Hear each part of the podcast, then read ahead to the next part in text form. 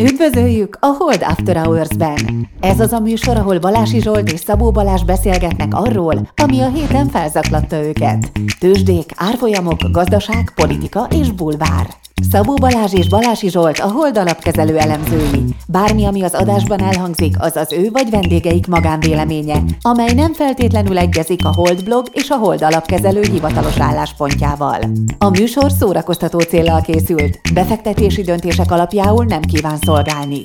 A Hold alapkezelő ügyfelei és alkalmazottai egyaránt rendelkezhetnek pozíciókkal az adásban tárgyalt pénzügyi eszközökben. Köszöntjük a hallgatókat, sziasztok! Most nem a megszokott módon én fogom felvezetni a mai podcast adást. Vendégünk Pogácsa Zoltán. Szia Pogi! Sziasztok, köszönöm a meghívást! Hello! És itt van Zsolt is velünk, és a mai témánk alapvetően a modern monetáris elmélet, vagyis a MMT, Modern Monetary Theory lesz, illetve a bullshit munkahelyek a kapitalizmusban, amiről Pogácsa Zoltán írt egy recenziót egy David Graeber könyvére hivatkozva, és úgy fogjuk elkezdeni ezt a beszélgetést, hogy én beszélni fogok pár percet arról, hogy mi is ez a Modern Monetary Theory, és aztán pedig bevonjuk Pogit a beszélgetésbe, és az ő véleményére is kíváncsiak leszünk azzal kapcsolatban, hogy mit látunk a gyakorlatban, mi az elmélet, és ezek hogyan kapcsolódnak egymáshoz. Szóval a történelmi kontextus szerintem az, hogy a 2008-as válság és a 2010-es évtized, ami ezt a válságot követte, gazdasági tekintetben egy kudarcnak volt minősíthető, legalábbis, hogyha az, az előtti évtizedekhez hasonlítjuk, hogy egyszer nem volt elég gazdasági növekedés, vagy legalábbis a gazdasági politikusok ezt, ezt így gondolták.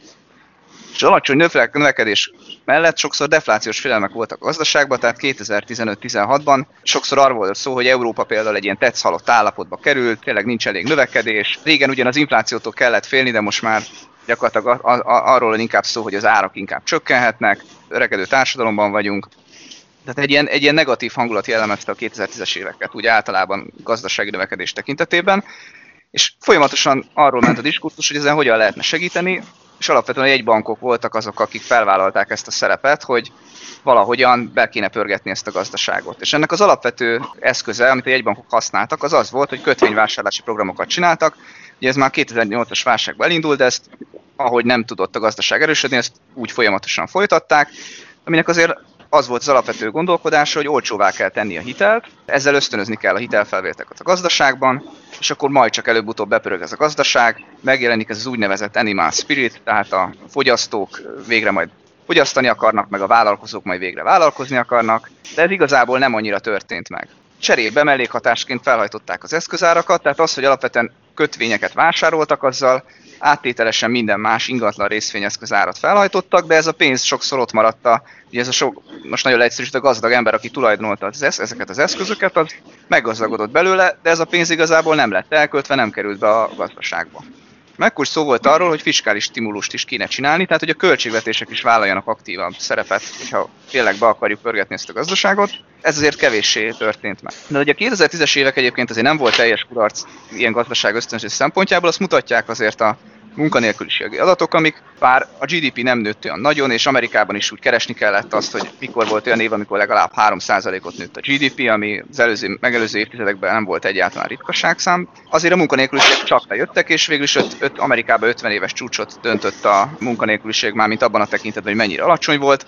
Azért Európában is nagyot javultak a számok, és akkor itt van Magyarország, ahol pedig már egyenesen megjelent a ebből fakadó nagy béremelkedések, és lassan elkezdett az árinfláció is becsorogni a gazdaságba. Na és akkor ekkor már szó volt arról, hogy hát ezek a jegybankok ezek egyébként minden egyes kis lassulásra egyre nagyobb adag stimulussal próbálkoznak, de igazából nem hat. És akkor azt nem tudjuk, hogy mi lett volna, ha, mert nem tudjuk, hogy előbb-utóbb lette volna infláció, vagy bepörgött volna, túlfűtöttük volna a gazdaságot egy bankokkal, de ami megtörtént, az, az valami egészen ugye, meglepő fordulat, derültékből villámcsapásként jött a koronavírus válság, és minden megváltozott, megnőtt a munkanélküliség, láttak a kapacitások, és a gazdaságpolitika is azért nagyot változott, mert végre valahára megjelentek olyan nagy fiskális stimulusok, amikről eddig csak beszéltek. Tehát, hogy végre valahára el, majd nagy vita lesz az valószínűleg a következő években, hogy ez jó volt-e vagy nem, de most rövid távon minden esetre ez egy nagy fellélegzést hoz a gazdaságnak, és akár az eszközárakat nézzük, akár a munkanélkülisátákat, ez biztos, hogy most rövid távon nagyot fog javítani a gazdaságon.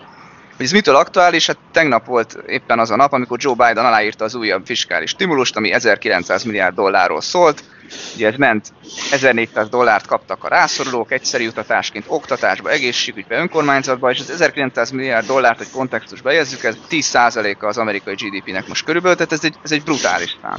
És akkor úgy tűnik, hogy azok a mutatók, amik eddig fontosak voltak, hogy mekkora az államadóság, meg mekkora a deficit, hát azok már többet annyira nem fontosak, mert óriási növekedés lesz a deficitben, és ez persze az államadóságnak is oda fog tenni, tehát Amerikában most szépen 100% államadóságról most már 120% lett.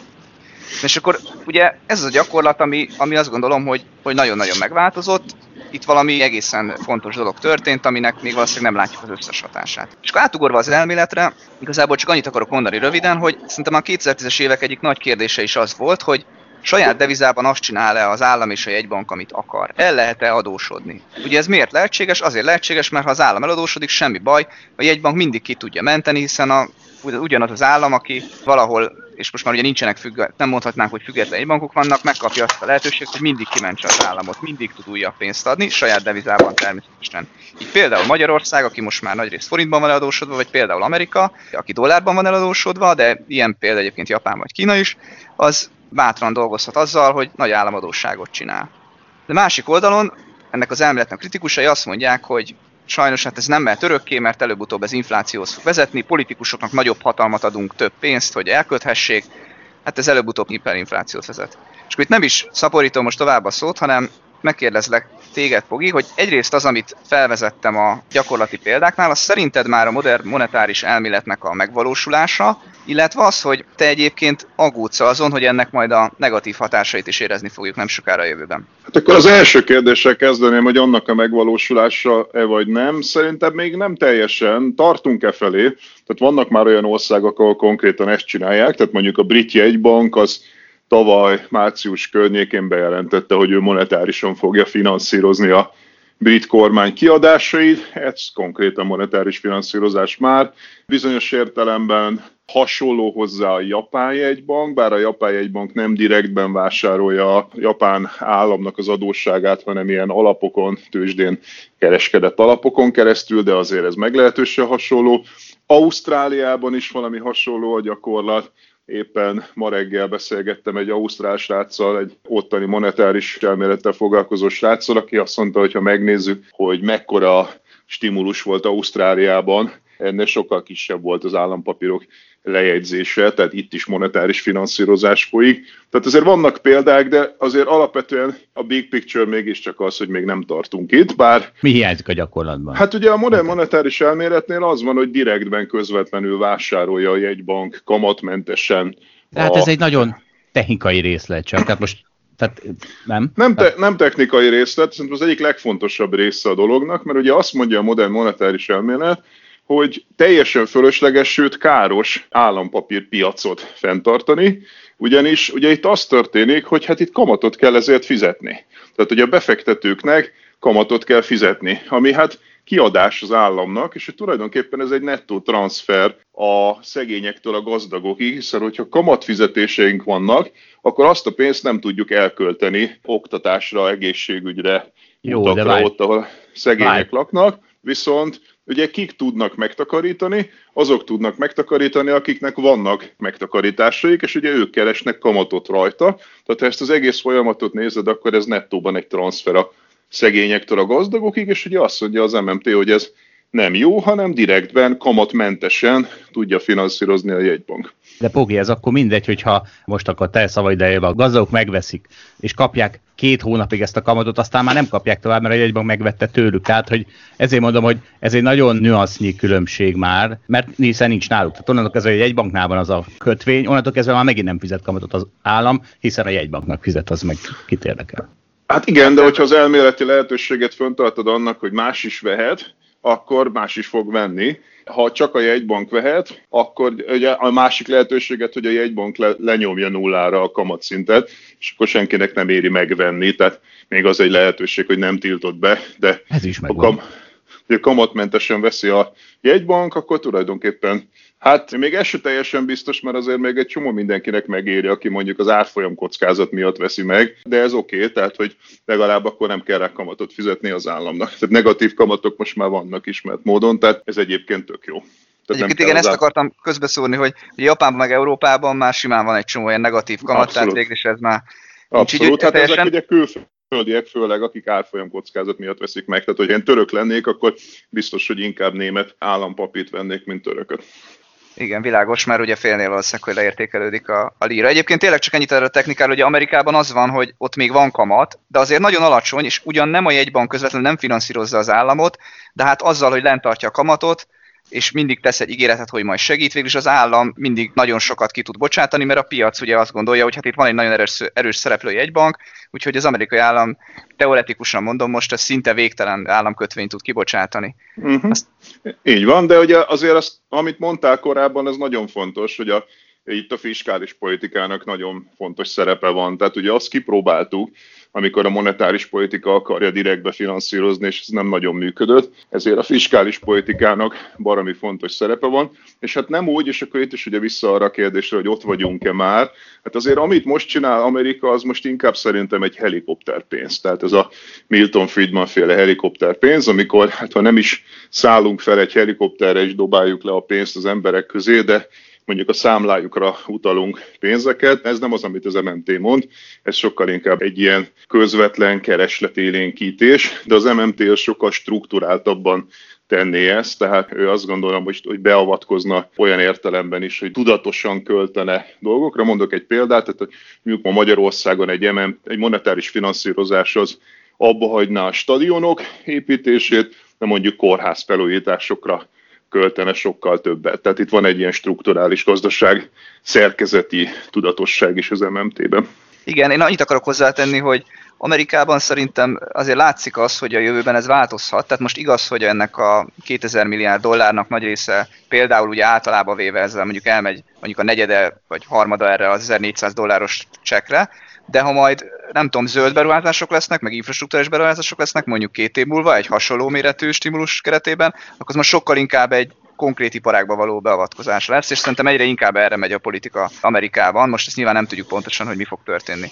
Hát Isten adja, egyébként a mostaniban is vannak már ilyen elemek, tehát a mostani Biden csomagban is vannak ilyen infrastruktúrális elemek, de az nagyon jó lenne, hogyha ha ebbe az irányba mennénk, igen. És mondod, hogy nagyon jó lenne, de hát szerintem meg pont ettől kell valahol félni, hogy az állam az ki fog válogatni szektorokat, és be fog nyomulni olyan helyekre, amire ő azt gondolja, hogy az nagyon jó. Én ebbe a kockázatot látom, te a lehetőséget, ha jól értem. Hát az állam amúgy is ezt csinálja, tehát ugye amikor azt mondta, hogy az állam benyomul, az nem azt jelenti, hogy az állam fog kórházakat felújítani. Ugye a kórház felújítást az továbbra is magáncég csinálja, csak nem stadiont épít, aminek semmi haszna nincsen, csak viszi a pénzt, hanem felújít egy kórházat, vagy mondjuk épületszigeteléseket csinál, amivel tartunk a kevesebb CO2 emisszió irányába. Tehát Jó, hasznos de... dolgokat finanszíroz meg az állam, amit a magánszektor tud csinálni jelentős mértékben.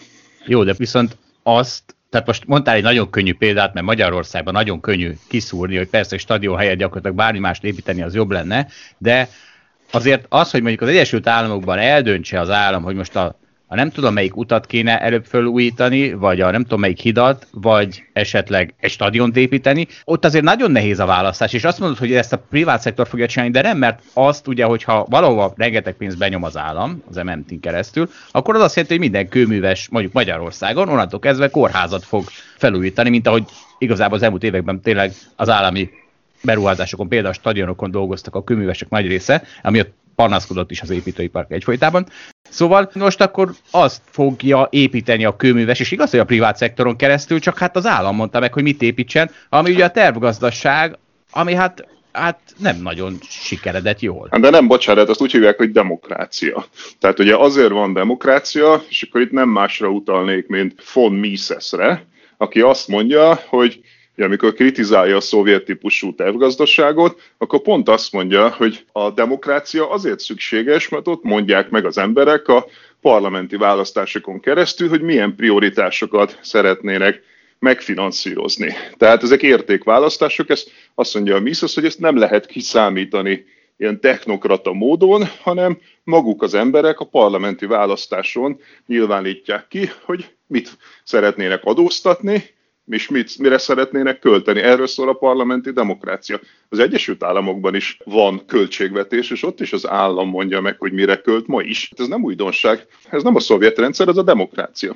Csak Bocsánat, én, én itt még hagyj erősítsek rá, tehát ugye itt azért végeredményben mégiscsak arról vitatkozunk, mondtad ezt tényleg, hogy a magánszektor fogja megépíteni az utat, hogy az állam azért átvett itt fontos döntést, és fontos, tehát az állam fog a saját információra építeni, és dönteni arról, hogy, hogy a kapacitásainkat mire használjuk. Mert végül, mivel arról vitatkozunk, hogy azért van valamennyi kapacitása a gazdaságban, és hogyha az állam egy helyre oda benyomul, és ő mondja meg, hogy ott most fizetek, és, és ott a magánszektor akár, de valamit be fog ruházni, akkor ez azért ilyen értelemben egy nagyobb állam lesz, és átveszi a privát szektortól azt, hogy mi, azt a döntést, hogy mibe ruházzunk be, stb. És mondhatod erre, hogy demokrácia, és ez ebbe igazad is van, tehát én nem azt gondolom, hogy nem létezhet olyan ország, ahol egyébként nagy az állam, az állam sok mindenről dönt, de közben nagyon demokratikus. Valahol ugye ilyenek a skandináv országok is, de azért mégiscsak itt össze kell vetnünk azt, hogy itt a, a privát szektor vagy az állami szektor tud-e jobb döntéseket hozni bizonyos iparágak kérdéseiben, és pont, ez, pont erről vitatkozunk, hogy azért szerintem azt mutatja a történelem, hogy az állam azért nagyon sokszor hibázik, mert egyszerűen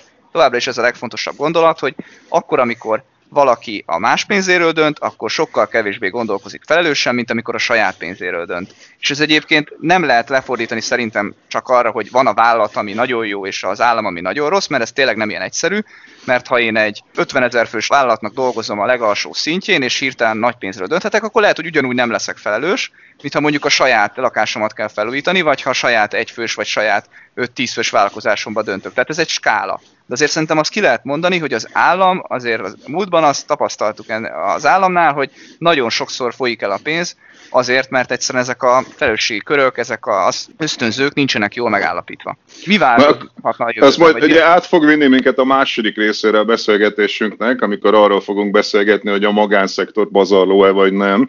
Tehát arról is majd lehet beszélni, hogy igaz-e az, hogy a magánszektor nem pazarol, és én azt is vitatnám, de nem ez az igazi probléma. Az igazi probléma az az, hogy hát az, hogy a magánszektor jó döntéseket hozna. Ezt az állítást 2021-ben, amikor itt vagyunk a klímaválság kellős közepén, hogy gyakorlatilag a felvezetődben azt mondtad, hogy úgy 2010-ig vitted vissza, hogy azóta nincsen növekedés, de hát nem azóta nincs növekedés, nagyjából a 80-as évek óta nincs növekedés. Tehát ha megnézitek a második világháborútól mondjuk a 80-as évekig tartó időszakot, ott egy két és fél százalékos átlagos növekedés van a nyugati világban úgy, hogy közben az államadóság leépítése és a magánadóság leépítése van. Azóta úgy van nagyjából egy 1%-ot is alig elérő növekedés, hogy közben az államadóság is az egekbe, de annál sokkal problematikusabb módon a magánadóság is az egekbe van, és közben a nyakunkon van a klímaválság, és hát mondjuk Ugye itt vagyunk a 2008-as nagy pénzügyi válság után, ahol hát gyakorlatilag ti is tudjátok, volt egy olyan pénteki nap, amikor majdnem összeomlott az amerikai pénzügyi szektor, aminek a következtében majdnem összeomlott az amerikai gazdaság, aminek a következtében majdnem ott volt a globális Armageddon, és hát ugye az én olvasatom az eurózóna válságáról is alapvetően egy iszonyatos piaci kudarc, tehát az arról szólt valójában, hogy a nyugat-európai nagybankok megfinanszírozták az európerifériának a, az iszonyatosan korrupt országait, és azt gondolták, hogy ezek nem fognak beomlani. Tehát felvásárolták az állampapírokat a nagy nyugat-európai bankok, és őket mentettük ki valójában. Tehát ezek után azt az érvet, hogy jobb a magángazdaság, én azt gondolom, hogy ez valami hihetetlenül nem áll arra a valóságra, amiben élünk. Iszonyatosan nagy. Tehát az a helyzet, hogy mindenki tudja, hogy tele van a világ feladatokkal. Tehát mindenki el tudná mondani, hogy szükség van ápolókra, szükség van idős gondozásra, szükség van az infrastruktúra felújítására Amerikában is, nem csak Magyarországon, szükség van a eh, minél hamarabb a CO2 kibocsátás elérésére, ehhez szükség van egy nagyon gyors, fenntartható átalakulásra, és ezek nem történnek. Tehát a magángazdaság ezeket egész egyszerűen nem csinálja. A magángazdaság Közben viszont rengeteg iszonyatosan felesleges dolgot termel, óriási mismatch van a magángazdaság által finanszírozott dolgok és a tényleges szükségletek között. Tehát én egyáltalán nem gondolom azt, hogy a magángazdaság az valami nagyon jól lefedné a tényleges társadalmi szükségleteket. Nem az a kérdés, hogy nagyon jó le, hanem hogy melyik a jobb, és hogy hol vannak inkább az ösztönzők arra, hogy jól fedjék le. Tehát ugye te is mondtad azt, hogy hát Magyarországon demokrácia van ha nem is akkora mondjuk, mint Svédországban, de sokkal nagyobb, mint Oroszországban. És akkor te is mondtad, hogy és mégis stadionokat építünk. Hát most akkor még sincs demokratikus kontroll fölött, hogy mit építsen az állam. És hogyha miért gondolod azt, hogyha MMT lenne, és akkor a magyar állam még nagyobb szerepet kap a gazdaságban, az MMT-n keresztül, akkor nem, vagy nem stadiont épít. Hát miért? Hát a kevés pénzből stadiont épít, akkor a sok pénzből még több stadiont fog építeni. Amit, Tehát, hogy... itt, amit itt felvetsz, az arról szól, hogy rosszak a politikusok. Ha most Na én jó, ezt hát igen. abszolút alá fogom írni neked, tehát abban nincs vita köztünk, hogy katasztrofális politikusok vannak. Nem Egy csak pillanat, Magyarországon. Bocs, bocs, bocs, tehát, hogy most melyik országról beszélsz? Mert ezzel mindig gondolkozom, hogy amikor tehát Balázsral mi is sokszor jutunk arra, hogy szívesen adnánk nagyobb hatalmat az államnak, ha az a Norvég meg a svéd állam lenne mindenhol, és amikor te Magyarországon küzdesz az államért, akkor az úgy különösen visszás. És akkor azt mondta, hogy rosszak a politikusok, most ezt ilyenkor mire gondolsz? Melyik országra? Egyetértünk, tehát én is nagyon szívesen adnék több hatalmat norvég-svéd politikusoknak, és egyáltalán nem adnék hatalmat mondjuk a magyar politikusok túlnyomó többségének. Teljesen egyetértünk, nincs köztünk vita. Én csak azt mondom, hogy az az út, hogyha leépítjük az államot, az nem egy járható út. Tehát az járható út, ugye a buddhisták szokták mondani, hogy az igazi út az mindig a nehezebb út. Az igazi út az az, hogy rendbe rakjuk a politikai rendszerünket. Tehát azt amúgy is rendbe kell rakni, akár van MMT, akár nincs MMT. A jelenlegi ortodox rendszerben is iszonyatos problémák vannak azzal, hogy mire költenek a politikusok. Ez nem, ez nem MMT probléma. Ez egyszerűen a demokrácia minősége. Csak ez akkor is, ha még de, nem teszed rendbe, és úgy adsz nekik még nagyobb hatalmat. De figyelj, az, hogyha nem fizeted be az adót, és azt mondod, hogy minimálisra csökkentjük a... Én megértem, teljesen megértem, hogy miért gondolják az emberek azt Magyarországon, hogy ne fizessük adót, mert azt nem lehet ellopni. Meg ne fizessünk adót, mert azt nem lehet hülyeségekre költeni. Ezt én totál megértem, mert abszolút elfogadom azt az olvasatot, hogy nem meritokratikus a politika, és nem értelmes célokra költ. Ezzel teljesen egy véleményen vagyunk. A probléma az, hogy az az út, hogyha nem fizetjük be az adónkat, az biztos, hogy a pokolba vezet, és azért vezet a pokolba, mert Magyarországon, ez is közismert, az egészségi állapot az nem a visegrádi országok szintjén van, hanem a balkáni országok szintjén, az oktatási szint iszonyatosan süllyedt, és nagyon-nagyon nem versenyképes, az emberek nem tudnak nyelveket, nem használnak IT-t, a szakmai tudásuk elavult, az infrastruktúrával óriási bajok vannak, hogyan fogunk versenyképessé válni? Tehát ha nem is méltányosság, tehát ugye az én számomra az is egy iszonyatosan fontos, hogy mennyire méltánytalan az, hogy Magyarországon gyakorlatilag nincs társadalmi mobilitás, tehát évtizedek óta ott halsz meg abba a társadalmi osztályba, ahova születtél, ha szegénynek szület, szegény maradsz, ha gazdagnak gazdag maradsz, ez is méltánytalan. De hát ha csak versenyképességi szempontból nézem, hogy lesz Magyarországon képzett társadalom, hogy lesz Magyarországon egészséges társadalom, hogy lesz Magyarországon rendes vasúti infrastruktúra, ha nem rakjuk rendbe az oktatási rendszerünket, az egészségügyi rendszerünket, a vasúti rendszerünket. Ez az út, ez nem járható. Na igen, én hagyd csak annyit közben, hogy most beszéltetek a skandinávokról, meg a magyar példáról, de én azért még Amerikát is ilyen szempontból elővenném, hogy az nem tudom, rossz vagy jó, le legyen a kettő között, abban, hogy mondjuk a politikusok mekkora a korrupció, vagy ott hogyan működnek a, a dolgok. Én azért még Amerikában is féltenék akkora hatalmat adni a politikusoknak, hogy majd ők el tudják dönteni, hogy melyik szektorba kell a sok támogatást adni. Tehát amit Pogi, amit mondtál egyébként, abban is egyetértek a kapitalizmus kritikájában is egyetértek. A kapitalizmus nem kezeli jól sokszor a szegénység problémáját, a klímaváltozása az egyik ugye a legnegatívabb példa, világos, és az is egy rossz dolog persze, hogy bankok adnak olyan vállalatoknak pénzt, amik majd csődbe fognak menni. De ez ugye a velejárója, főleg az utóbbi. Ettől még a hirtelen azt mondjuk, hogy de majd az állam megoldja, és ugye te is azt mondtad, hogy először az állami szektort kéne rendbe rakni, hogy valahogy versenyképes legyen, de azt mennyi idő alatt lehet megcsinálni, meg az, arra hogy van hatásunk. Tehát amikor te azt mondod, hogy támogatod ezeket a gondolatokat, akkor ebben a pillanatban most a rossz politikusokat ruháznád fel nagyobb hatalommal. Tehát szerintem ez kikerülhetetlen a logikádban ez a dolog. Nem, nem, nem. Én azt gondolom, hogy voltak ezek az államok sokkal jobbak, Nyugat-Európában is leépítették az államot, és ott kezdett el iszonyatosan elromlani a demokrácia, amikor leépítették az államot. Tehát az 50-es, 60-as években sokkal jobban működtek a nyugat-európai demokráciák, az amerikai is, és onnantól omlott össze a liberális demokrácia, hogy a középosztályok azok nagyon meggyengültek, és az államból kivették a pénzt, és a kampányfinanszírozást, tehát az, hogy a nagyvállalati szektor, tehát az, amit úgy nevezünk, hogy neoliberalizmus, az ugye azzal érvelt, mindig az az érv, hogy majd több piac, majd több piac, mert a piac meritokratikus, ezt mondták a Friedmanék, a Hayekék, és mi lett a vége? Az lett a vége, hogy nagy monopóliumok uralják a szektorokat. Tehát a legtöbb szektorban ma oligopóliumok vagy néha monopóliumok vannak, és nem tudunk velük mit kezdeni, és ezek a monopóliumok és oligopóliumok finanszírozzák meg a politikusokat. Tehát fogjuk ejtették az államot, és ez azért van, mert például az állam nem érvényesíti a kartel ellenes szabályozást. Tehát erre is vannak könyvek szépen gyönyörű ábrákkal, hogy gyakorlatilag régen óta megszűnt például a kartel ellenes fellépés az Egyesült Államokban, és ennek köszönhetően ilyen gigantikus multik jöttek létre, egy-két-három szereplő dominál teljes iparágakat, és ők a kampányfinanszírozója politikusoknak. Klasszikus fogjulejtett állam. De Pogi. De, de, de, de bocsánat, igen, most Amerikában itt van 100%-on a GDP akkor most, ha ad, most 200-ra lehet növelni 5 év alatt, mert ezt megkapják az amerikai politikusok ezt a lehetőséget, akkor vajon, és akkor majd nagy lesz az amerikai állam újra, mint az 50-es, 60-as évek volt,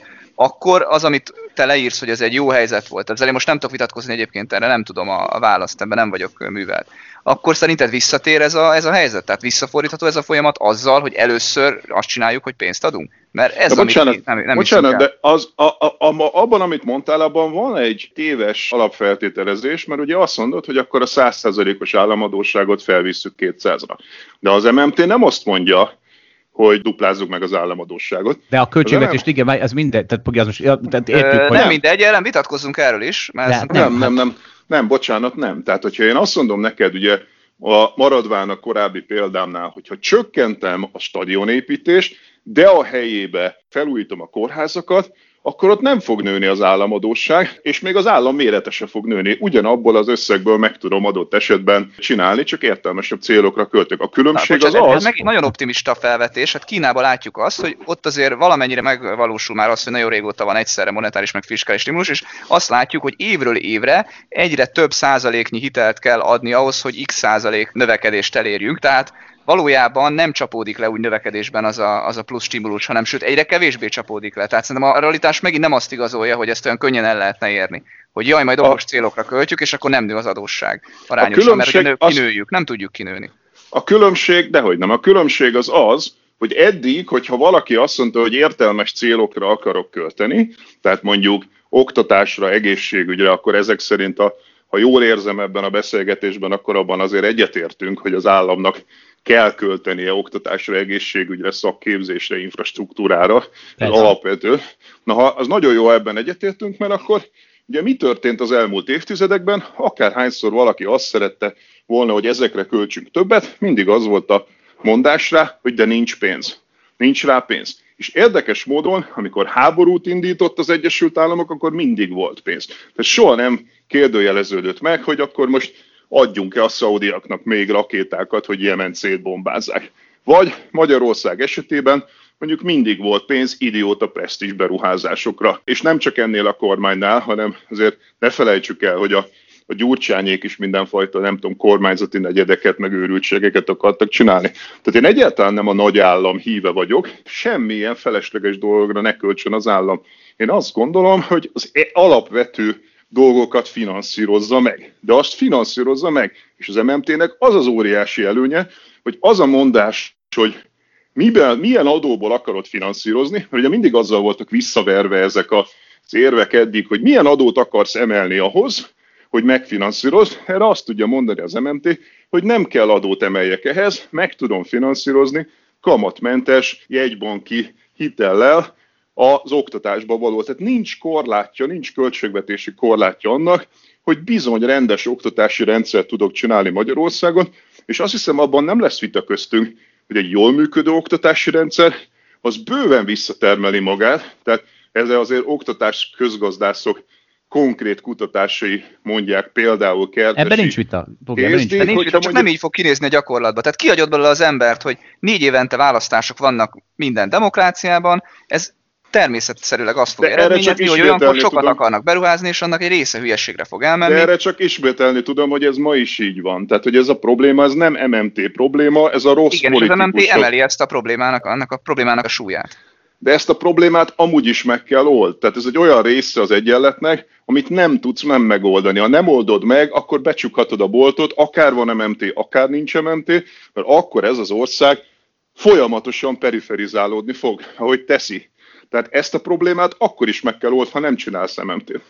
Ezzel magában egyetértünk, csak az MMT nem oldja meg, akkor igen? Nem, én nem, nem oldja meg. Én egy szóval nem mondtam, hogy a rossz politikusok problémáját az MMT megoldanás, és az MMT teoretikusai sem mondják ezt. Ez nem egy ilyen általános panacea, ami mindenre jó, ez egy leírása a pénzügyi rendszernek, hogy hogyan működik.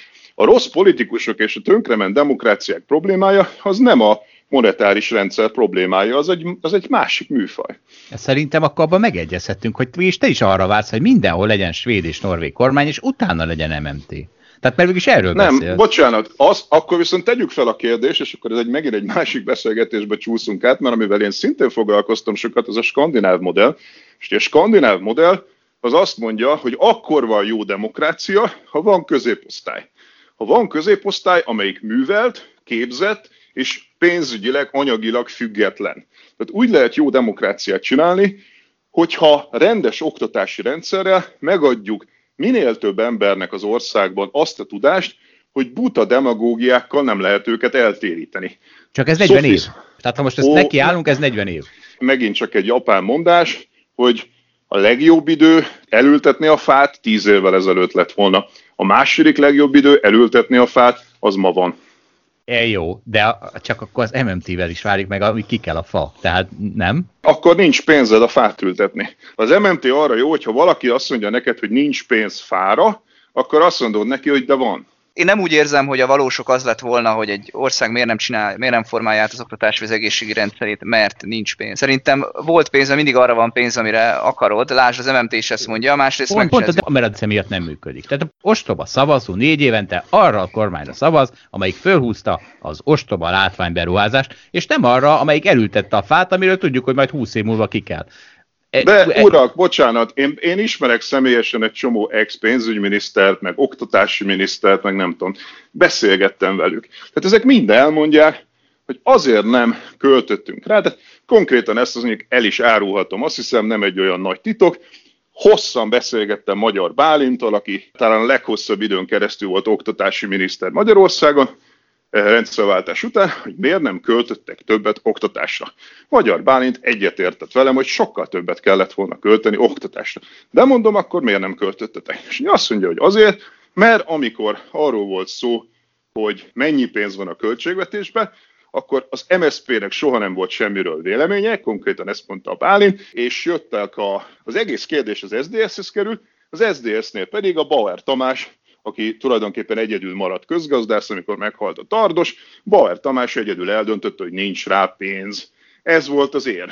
És ugyanez volt a bokros csomaggal, és ugyanaz volt a 2009-es megszorításokkal. Felvettünk egy hatalmas IMF hitelt, és nem volt rá pénz. De hát de, bocsánat, de, de bocsánat, ugye... közbeszólok, de hát nyilván az egy nagyon más gazdasági környezet volt. Egyrészt voltunk nagyon eladósodva a külföldi devizában, másrészt a bokros csomag idején a, nyilván az infláció is egészen más volt, meg más problémákkal küzdöttünk. Ma ez kevésbé lenne igaz, azt gondolom, és ez egy fontos dolog. Másik, hogy bármilyen politikus, akár Magyar Bálintnak azért ott van az, hogy küzdhet a saját pártjával, hogy a költségvetésből neki jut-e. Tehát végeredményben lehet, hogy Magyar Bálint úgy érezte, hogy nem kapott pénzt, de egyébként a, valahol az De jó, de bocsánat, akkor elmesélem a másik oldali sztorit. Az emberminisztertől, Balag Zoltántól szintén megkérdeztem, hogy miért nem költöttetek többet oktatásra, egészségügyre. Ő is azt mondta, hogy többet kellett volna költeni. Mondom, akkor miért nem költöttetek többet? Azt mondja, azért, mert az adócsökkentés volt a prioritás. Tehát azt gondolta a kormányzat, hogy adócsökkentéssel lehet versenyezni, és nem maradt pénz. Na most, érted, ha egy ember mondja egy esetben, akkor lehet azt mondani, hogy ez valami különleges valami, de hát 30-40 éve minden pénzügyminiszter mindig ezt mondja mindenre. Az eurozóna ugyanezt mondta Görögországnak, ugyanezt mondta a Bokros, a Magyar Bálint, a Balogh Zoltán, hát ez folyik évtizedek óta. Ebben nem látni a trendet, az azt gondolom, hogy naivitás. Ez egy, ez, egy, ez egy trend, ezt hívjuk neoliberalizmusnak. Nem akarnak erre költeni itt értjük egymást az érveket, meg az ellenérveket, csak arra, hogy legyen idő arról is beszélni. Én visszakanyarodnék kicsit az elmélethez, hogy miért nem okoz az egész inflációt. Mert itt még nem beszéltünk ennek a modern monetáris teóriának az igazi korlátjáról, ami, ami az inflációban ütközhet ki. Pogi, mi erről a véleményed?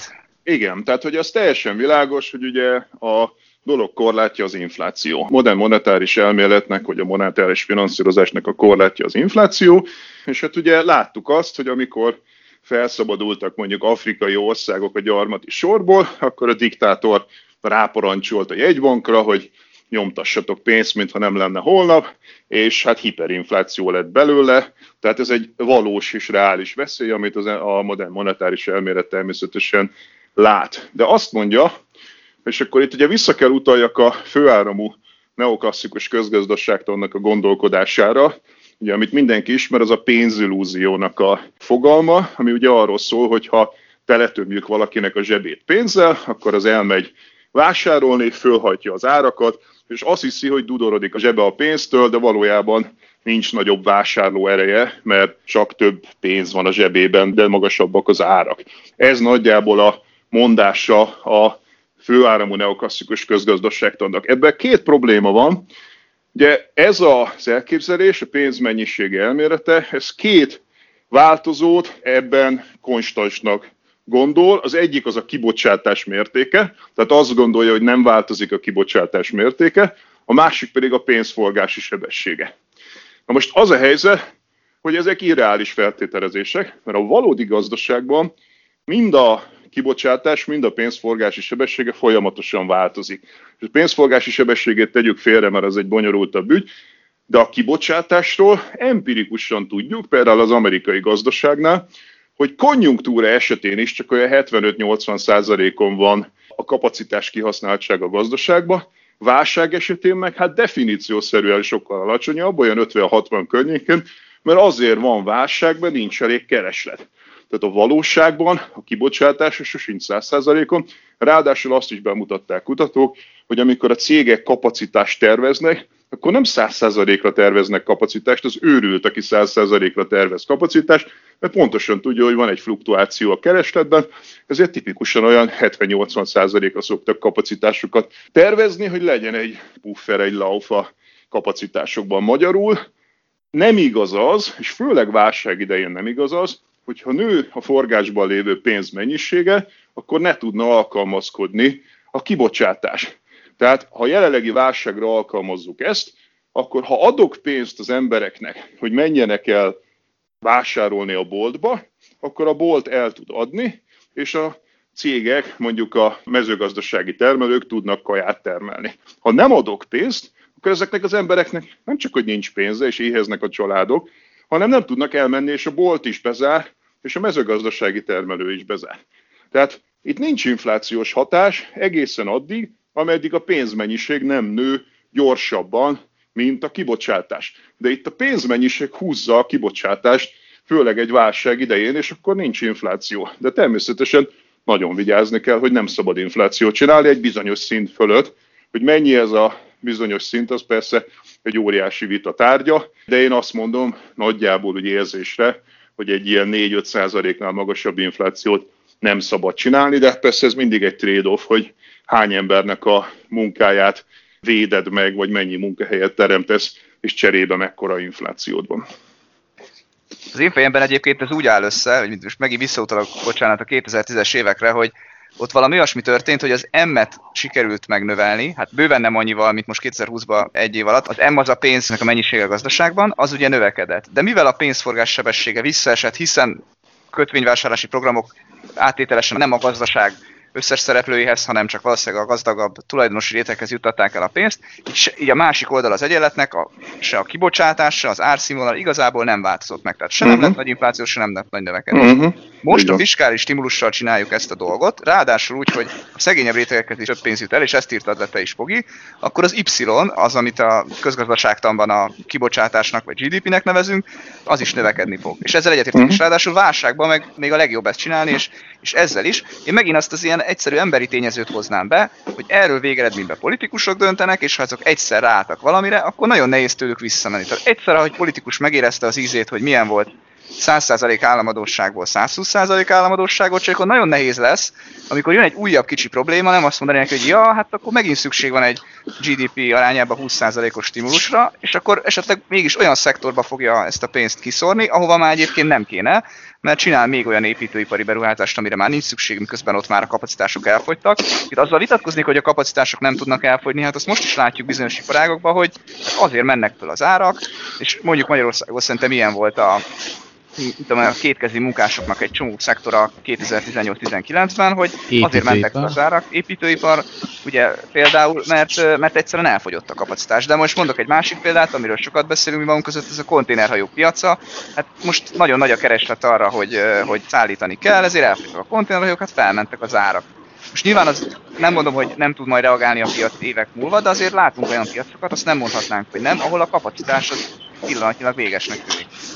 Én ezzel nem vitatkozok veled, én ezt nem mondtam egyáltalán, hogy nincsenek olyan iparágak, ahol elfogyna a kapacitás, sőt, természetesen el tud fogyni a kapacitás, tehát őrültség lenne azt mondani, hogy nem tudom olyan gyorsan növelni a pénzmennyiséget, hogy ne fogjon el a kapacitás. Persze, hogy el tud. Csak azt mondom, hogy egy válságban lévő helyzetben tipikusan baromi sok lauf van még. És vannak persze iparágak, ahol ez kisebb van, ahol ez nagyobb, de hát ha 50-60 százalékon működik egy kapacitás kihasználtság, akkor óriási laufon van még, és egyébként létre is tudok hozni még extra kapacitásokat, ha szükségem van rá.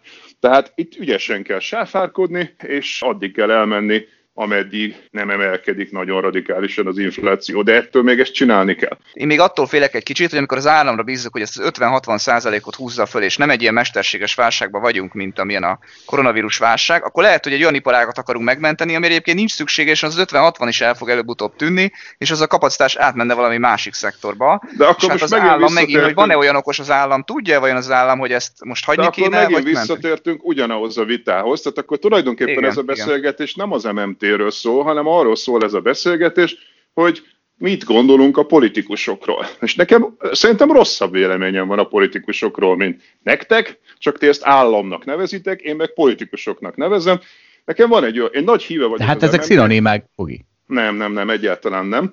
Nekem van egy, hogy mondjam, én nagy híve vagyok az MMT-nek, de van egy olyan rémálmom, hogy mondjuk Gyurcsány Ferenc megtalálja az MMT-t magának. Tehát Na. annál rosszabbat nem tudok elképzelni, mert akkor tényleg, akkor vége a világnak, akkor soha az életben még egyszer az MMT-t nem lehet értelmesen megvitatni, mert ő tényleg képes arra, de ugye de miért Pogi, hát mindenhol Gyurcsány Ferencek vannak. Hát de mindenhol. miért hozom Gyurcsány, nem, bocsánat, miért hozom Gyurcsány Ferencet példának? Azért, mert ő volt az, aki mondjuk államháztatási hiányból csinált egy 11%-osat.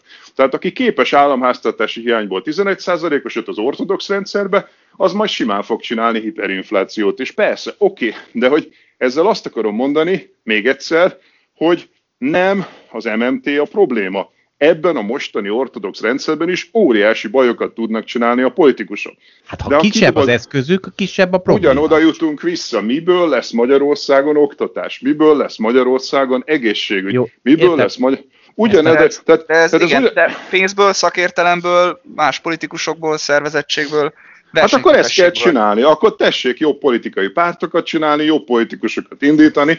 Persze, de akkor azt kell rendbe rakni. Te mindig azt szoktam példának hozni, hogy azért, mert egy busszal bele lehet menni egy tömegbe, és meg lehet ölni egy csomó embert egy busszal, abban nem a busz kell betiltani, hanem a sofőrt kell lecserélni. Tehát a busz az egy tök hasznos dolog, el lehet szállítani az embereket naponta egyik helyről a másikra. Volt már nem, olyan? Az emberi természetet nem tudjuk olyan könnyen lecserélni. Fogi, tehát azt látjuk, hogy az összes buszvezető az összes országban, kivéve Svédországot és Norvégiát, az gyilkolja. De ez nem igaz, de ez egész egyszerűen nem igaz. Tehát ugye azt gondolom, hogy egy csomó más országot is lehet mondani, tehát azért ott van Új-Zéland, ott van a teljes távol-keleti térség. Jó, van még Svédország, tehát ez, ez világos. Hát érted, ha nem, ha nem egy ilyen baloldali szocdemet akarsz, akkor ott van a jobboldali fejlesztő állam. Tehát azért japánok, szingapúrok, kóreák, tajvanok iszonyatosan gyorsan fektettek oktatásba, egészségügybe, humántőkébe. Tehát elég sok példánk van arra, hogy politikusok megcsináltak rendesen országokat. Izrael, most magyar, Fogi, mondj most magyar Izrael, Írország.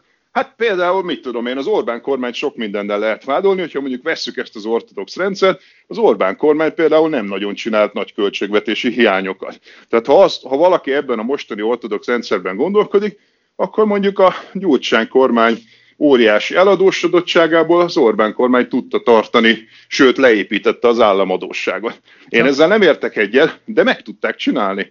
De Tehát, hogy ez nem igaz, ér. hogy minden politikus mindig szörnyű lenne. Na, de hát az előbb mondtad, hogy viszont ezek stadiont építenek Gyurcsány Ferencnek, pedig pont az a problémája a, az államadósága, hogy akkor nőtt ez meg gigantikusan, amikor ugye folyamatosan azon küzdöttek, hogy az autópálya Rendbe kell rakni a demokráciákat. Tehát, hogyha te mindig azt szokjátok mondani ebben a beszélgetésben, hogy, hogy rossz az állam, akkor én mindig vissza fogok kérdezni, hogy miből lesz oktatás, miből lesz egészségügy, miből lesz. És akkor ez egy perpétum mobile lesz ez a beszélgetés.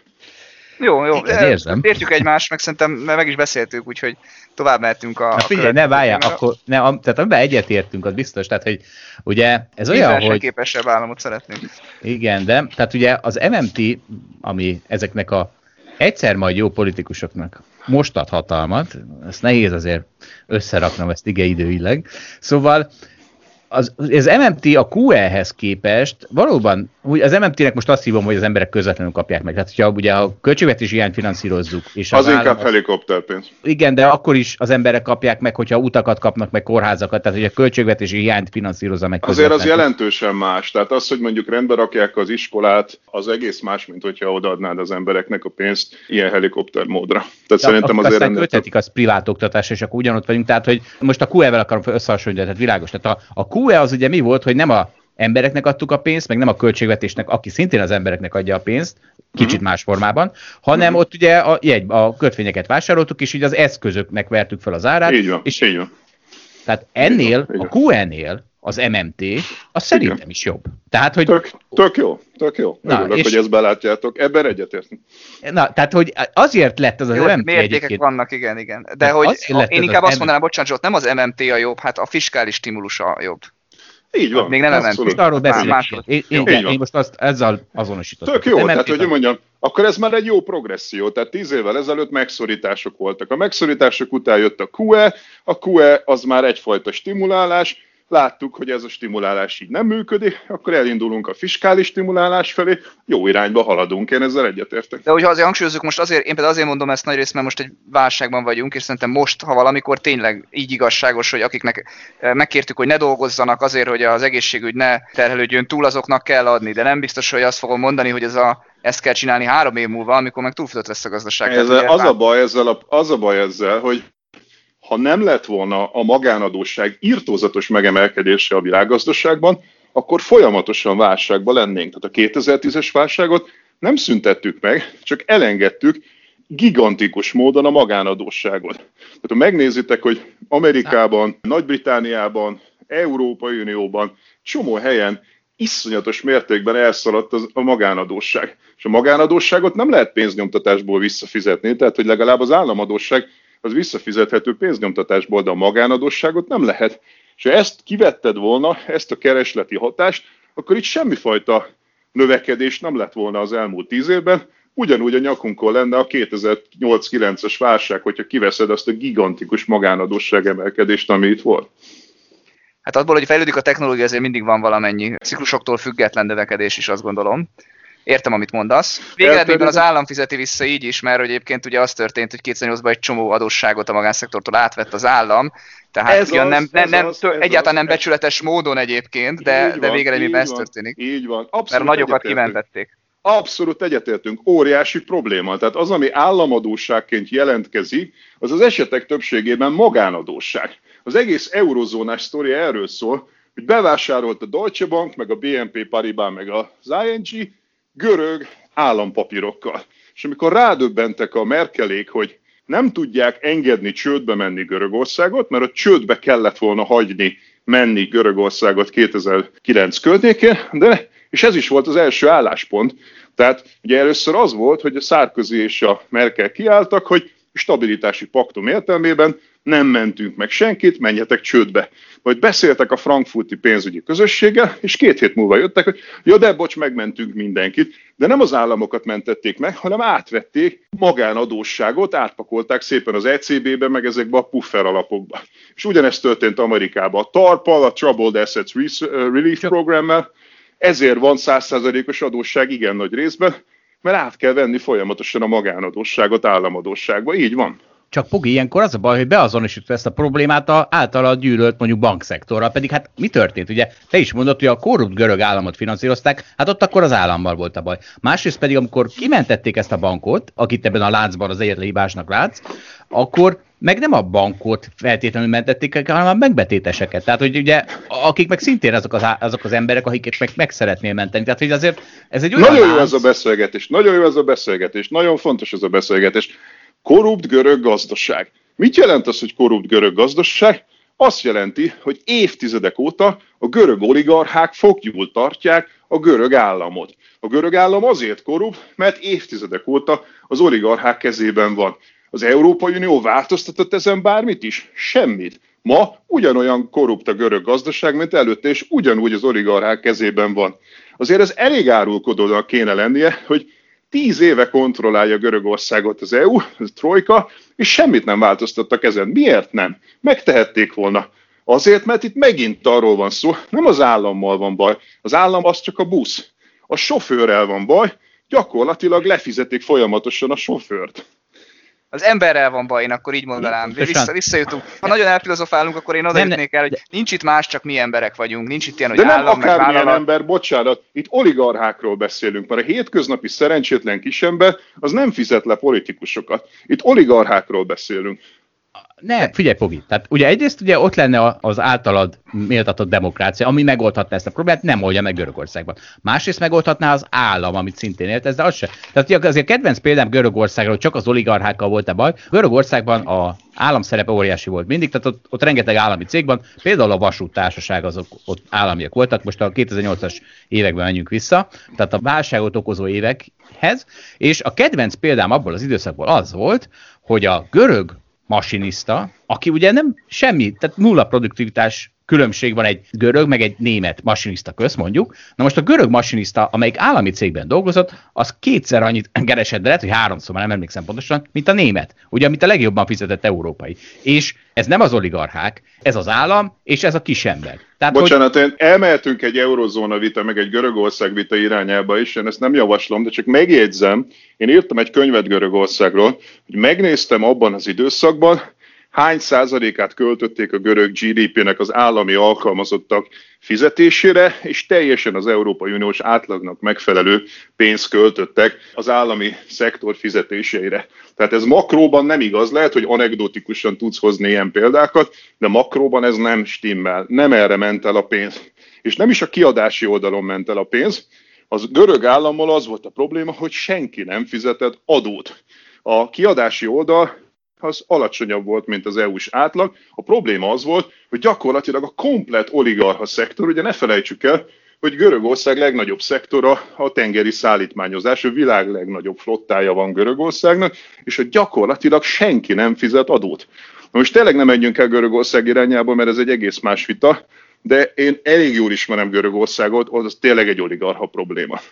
De én, én csak nem... egyet hagyd tegyek hozzá, hogy de a vita, én továbbra is hiszek ebbe az emberi természet állandóságába, hogy mindegyikünk törésvonalakat keres, és te találsz ebben a szegény ember, meg oligarha közt mondjuk egy törésvonalat, hogy vannak felelősök, meg vannak akik kiszolgáltatottak, de én meg azt látom, hogy ugyanaz az ember egy más gazdasági rendszerben, egy más politikai rendszerben tényleg ugyanaz az ember teljesen más fog csinálni, teljesen máshogy fog viselkedni, és erre mondom ugye az állam meg a, meg a kis cégnek a, az ellentetjét, hogy egy ugyanaz az ember, ha a saját lakásáról van szó, akkor odafigyel, és, és úgy újítja De azt fel, feltételezitek, hogy a ugyanaz gazdaság... az ember, és nincs olyan, hogy jó ember, meg mondasz, rossz ember, nincs én ilyen értem, ember. amit mondasz, de azt feltételezett, hogy a gazdaság semmi másból nem áll, mint magánszektorból, de ez nem igaz. Az állam vastagon közösségi szektorból is áll.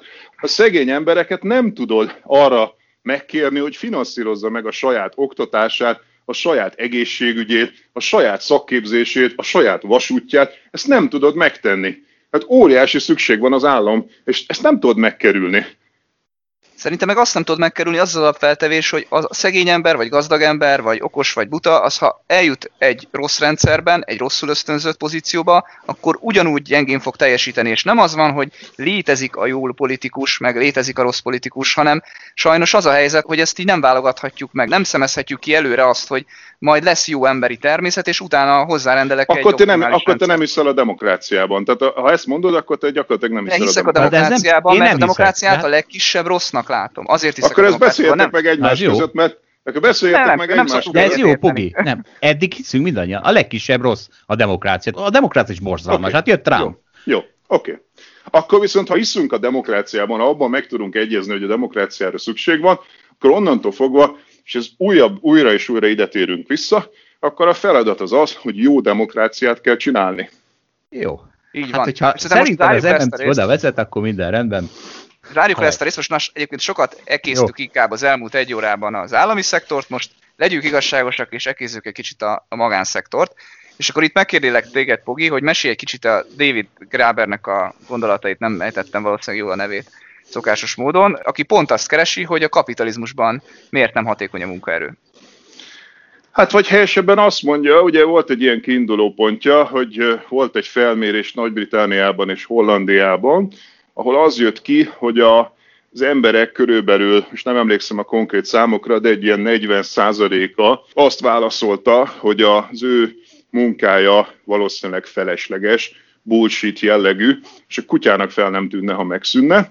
És egy másik 10-12 százalék pedig nem volt biztos benne, hogy nem ilyen a munkája, és akkor ennek a nyomán elindult a Göber, és elkezdett elemezni, rengetegen írtak neki, hogy ez egy cikk volt, amit ő annak idején megírt, és utána rengeteg levelet kapott, és akkor elkezdte ennek a nyomán feltárni más embereknek a munkáját, és született belőle egy könyv, ahol mert azt is bemutatta, hogy még az olyan embereknél is, akik egyébként nem tartják az egész munkájukat bullshitnek, de rengeteg olyan elem van a hétköznapi munkavégzésükbe, ami hát komplet bullshitnek tekinthető. Na most ugye, én most csak próbálom ilyenkor a hallgatót rávenni arra, aki ezt a podcastet hallgatja, hogy gondolja végig, hogy az ő munkáját, ha mondjuk eltűnne, akkor föltűnne -e valakinek, hogy csinálja vagy nem, és hogy gondolja végig, hogy ha egyébként hasznosnak is tartja a munkáját, nincsenek benne rengeteg olyan elem a napi munkavégzésbe, ami alapvetően komplet bullshit. Mert őszintén szóval én például szeretem a munkámat, én egyetemen tanítok, alapvetően szeretem a munkámat, de hogy tel is tele van, iszonyatos mennyiségű, tök fölösleges adminisztrációval, őrülettel, de én ugye állami szektorban dolgozok, tehát ne, nem akarom, hogy visszajöjjön ez, de, de hát akkor mindenki, aki magánszektorban dolgozik, azt tegye fel azt a kérdést, hogy nincs-e iszonyatos mennyiségű, fölösleges meeting, adminisztráció, tréning, ez az, ami alapvetően megsporolható lenne. Tehát nagyjából így lehet összegezni a Gréber könyve.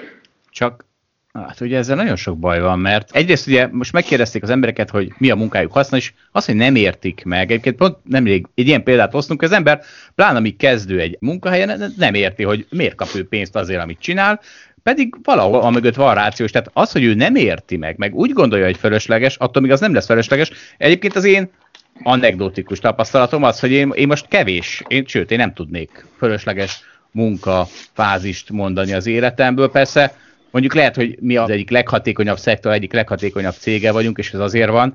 Tehát nem tudom, nagyon nehéz, tehát nagyon nagy bizalmat adtál annak a felmérésnek, hogyha XY azt mondja, hogy ez fölösleges, akkor az fölösleges. Jó, hát akkor megyünk konkrét példákat.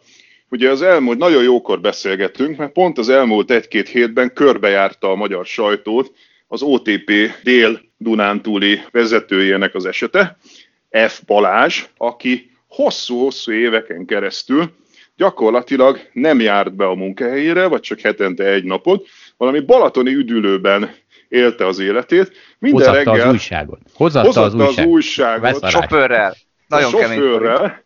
Az építkezését megfinanszíroztatta az OTP-vel, és hát egyébként meg elsikkasztott, ha jól emlékszem, 256 millió forintot, tehát negyed milliárd forintot.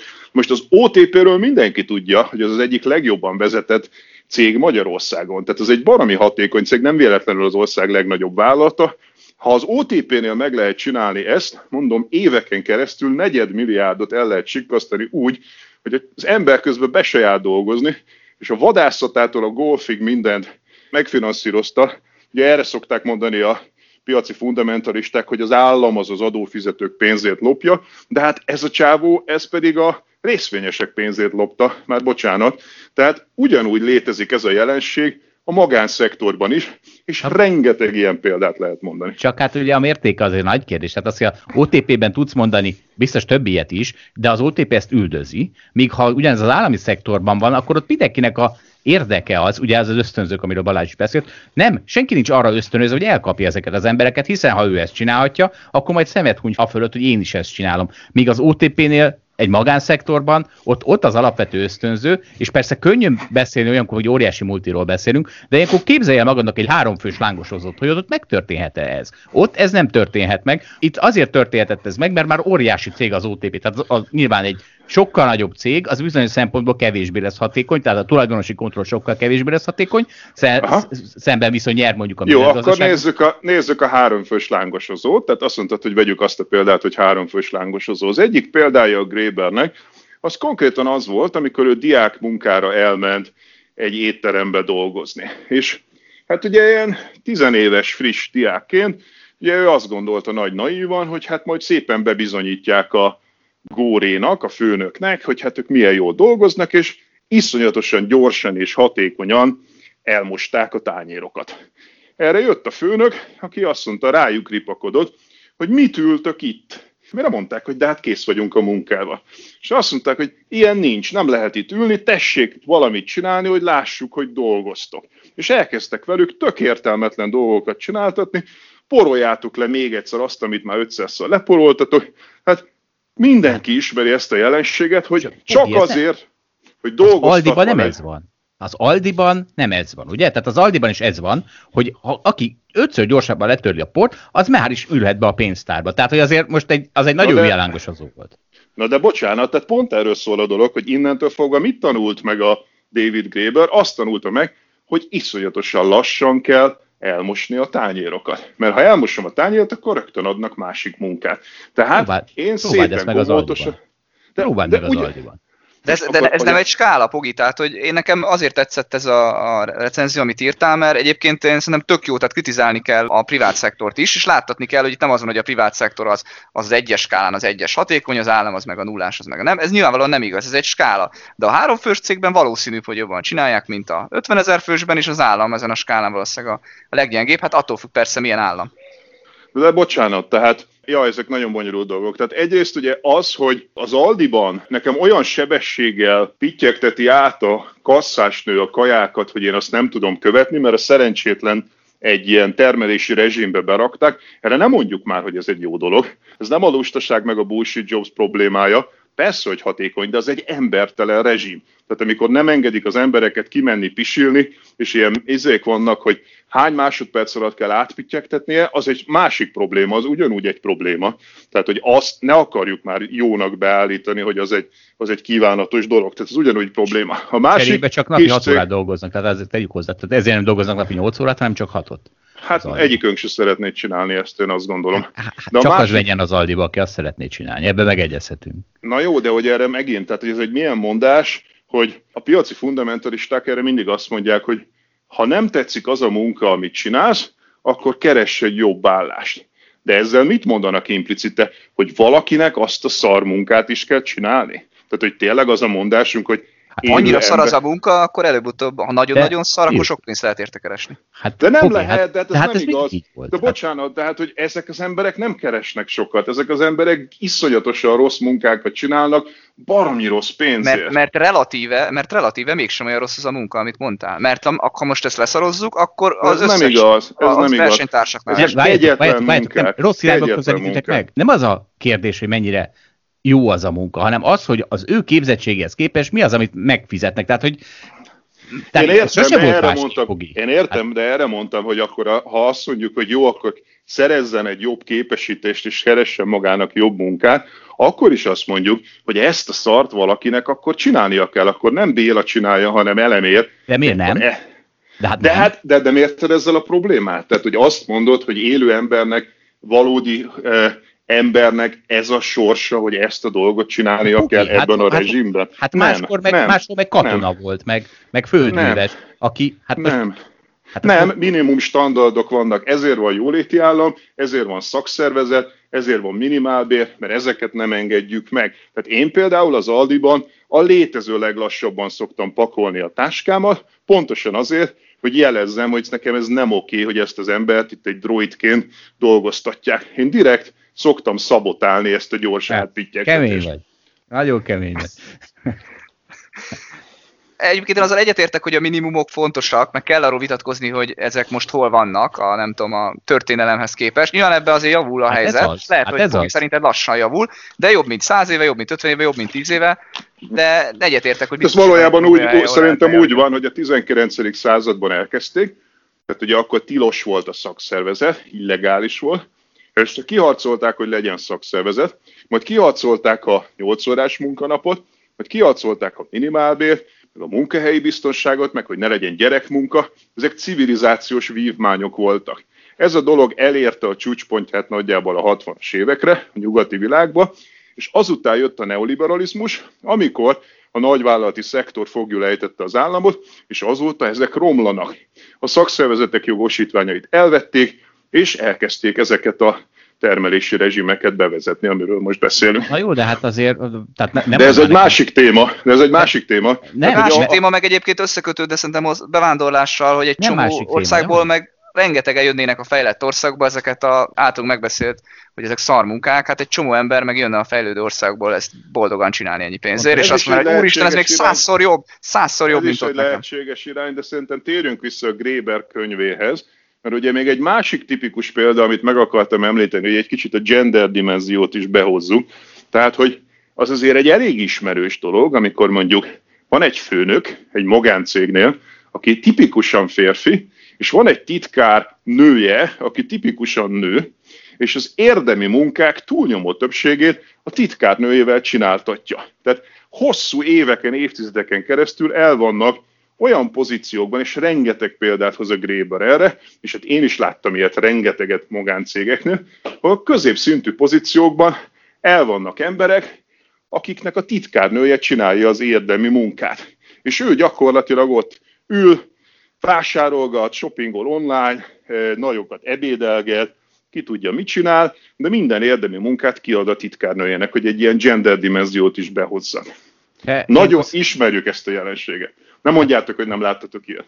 Hát de azt, hogy láttunk, tehát most persze, hogy nem száz százalékban, tehát nem nulla százalékban vannak ilyen állások. A kérdés az, hogy mekkora százalékban, és például az állami szektorhoz képest jóval kisebb százalékban ez gyakorlatilag garantálható. Hát én a holdalap kezdők igazából nem tudnék ilyet mondani. Itt nem nagyon vannak ilyen titkárnők, meg én még nem láttam, ez az első munkahelyem, és itt nem, nem annyira ez a kultúra, de egyébként én te egyetértek veled, hogy ilyen van, és ez, és ez rossz, és ez a piacnak egyfajta kudarca, ezzel is egyetértek. Szerintem ez is egyébként pont változik. Mondtad, hogy beosztod a gender ideológiát, hát ha valamiről van szó most, akkor az az nem gender ideológia, csak Bocsánat. gender, dime, gender, gender dimenzió. dimenzió. Így van, így van. Oké, okay, figyeljetek, a vitánk láthatólag mind a két téma esetében arról szól, hogy ki mennyiben hisz az államban, illetve a magánszektorban. Tehát alapvetően ez az, amit meg kell vitatni. Na most ez egy, persze egy óriási vita, tehát hogy ez egy, egy, egy vége láthatatlan vita, ez gyakorlatilag két évszázada folyik a nyugati világban, és hát Természetesen az ember véleménye változhat, de ez igazából sem az MMT-hez nem kötődik, sem a bullshit jobshoz nem kötődik. Ezek a jelenségek léteznek. Ezt nem fogjuk tudni el, tehát láthatólag a ti hitetek sokkal mélyebb a piacban, és sokkal nagyobb a szkepszisetek az államban. Én meg azt gondolom, hogy a probléma ott van, én az államot azt alapvetően nem egy külön önálló entitásnak látom. Tehát szerintem az állam az nem más, mint a közösség. Tehát ha megszünteted az államot, akkor is szükséged lesz közösségi dolgokra. Csupán magán alapon nem lehet. Tehát azok tényleg a szélsőséges libertariánusok, akik azt gondolják, hogy majd mindent megoldok magán alapon. Világos. Tehát pontosan. Az nagyon jó, hogy ti ezt nem akarjátok, tehát látjátok az állam szerepét, ezért alapvetően én azt gondolom, hogy ha elfogadunk egy legalábbis egy minimális államkoncepciót, és szerintem megdöbbentő, hogy mennyire nem is vagyunk távol egymástól.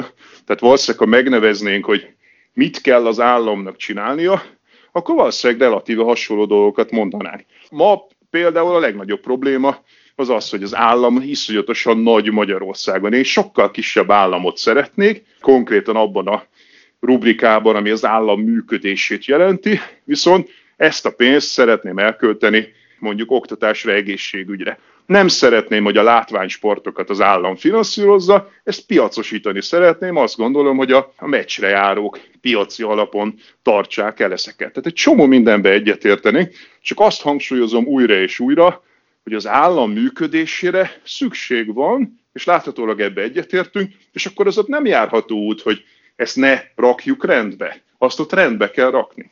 Ezzel egyetértünk, így van. És szerintem ez lehet a végszó, mert most nagyjából megfogalmaztad és összefoglaltad, amiről beszéltünk.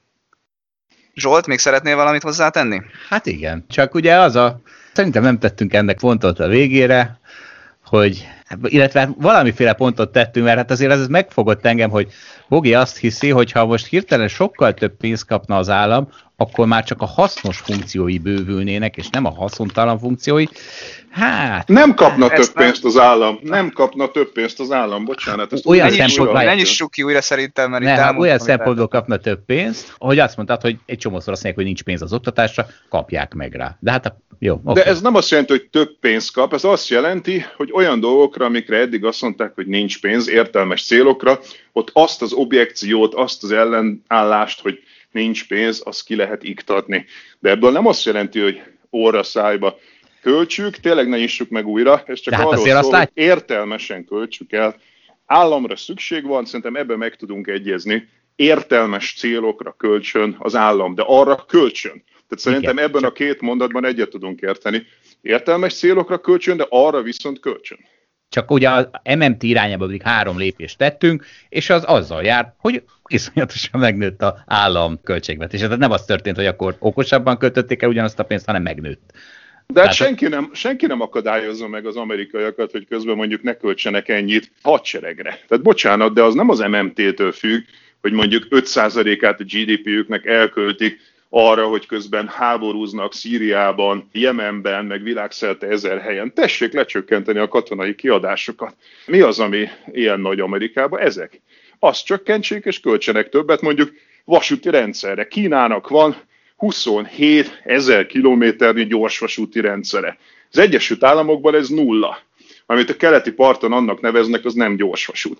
Tehát gyakorlatilag mindenki tudja, évtizedek óta mondják, az Obama is mondta korábban is, hogy gyorsvasúti rendszert kéne építeni Amerikába. Építsenek, magánszektor építse adjanak rá pénzt, és közben építsék le a katonai költségvetést. Tehát ez értelmes költés, nem nagyobb állam, értelmes költés. Csak a gyakorlat nem ezt mutatja, ahogy most te is felhoztad a példát rá.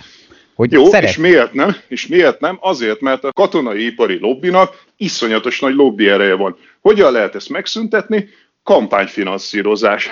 Meg kell reformálni a Citizens United legfelsőbb bírósági döntést, meg kell tiltani, hogy a katonai szektor finanszírozzon politikusokat. Ez Csak megint nem az államról szól, világ. ez a lobbyerőről szól, ez a magángazdaság lobby erejéről szól. Csak ez nem a hadsereg meg... lobbizik, itt a katonai ipar lobbizik. Csak most megint mondod az elméletet, hogy ezt hogy lehetnek kiigazítani, az a gyakorlat ennek homlok egyenes Meg kell csinálni, meg kell csinálni, egyetértünk a célban. Egyetértünk a célba, abban nem értünk egyet, hogy meg lehet-e, vagy hogy, hogy Így. milyen időtávon. Jó, hát akkor csak annyi a különbség köztünk. Oké, okay, tehát hogy a célban egyetértünk, csak ti pessimistábbak vagytok, én meg optimisták, de én nekem ez már nem a... Jó, akkor nevezzétek, ahogy akarjátok magatokat. Ha a célban egyetértünk, én ennek már nagyon örülök. Ha azt meg tudjuk fogalmazni, hogy a hadipari lobby leépítése iszonyú fontos lenne, ahogy egyébként a stadionépítő lobbyé is, és az összes többi az államon élősködő lobbyé, akkor ebbe tök jó, ebbe egyet tudunk érteni. Nem, egy csomó ponton egyetértünk, ez világos. Az, hogy mit helyezünk feltételekben előrébb, szerintem abban van a vita, de már tényleg ne nyissuk ki újra, mert szerintem most ebben, amit itt másfél órában meg lehetett vitatni, azt megvitattuk. Úgyhogy köszönjük szépen, hogy itt voltál, Pogi. Én is köszönöm szépen a lehetőséget. Köszi szépen. Köszönjük, hogy velünk tartott a Hold After Hours mai részében. Ha tetszett a műsor, kérjük értékeljen minket, és iratkozzon fel csatornánkra, hogy azonnal értesüljön legfrissebb epizódjainkról. Az adással kapcsolatos részleteket és az említett cikkeket, ábrákat keresse a Hold blogon. Ez volt a Hold After Hours. Tartson velünk a következő adásban is!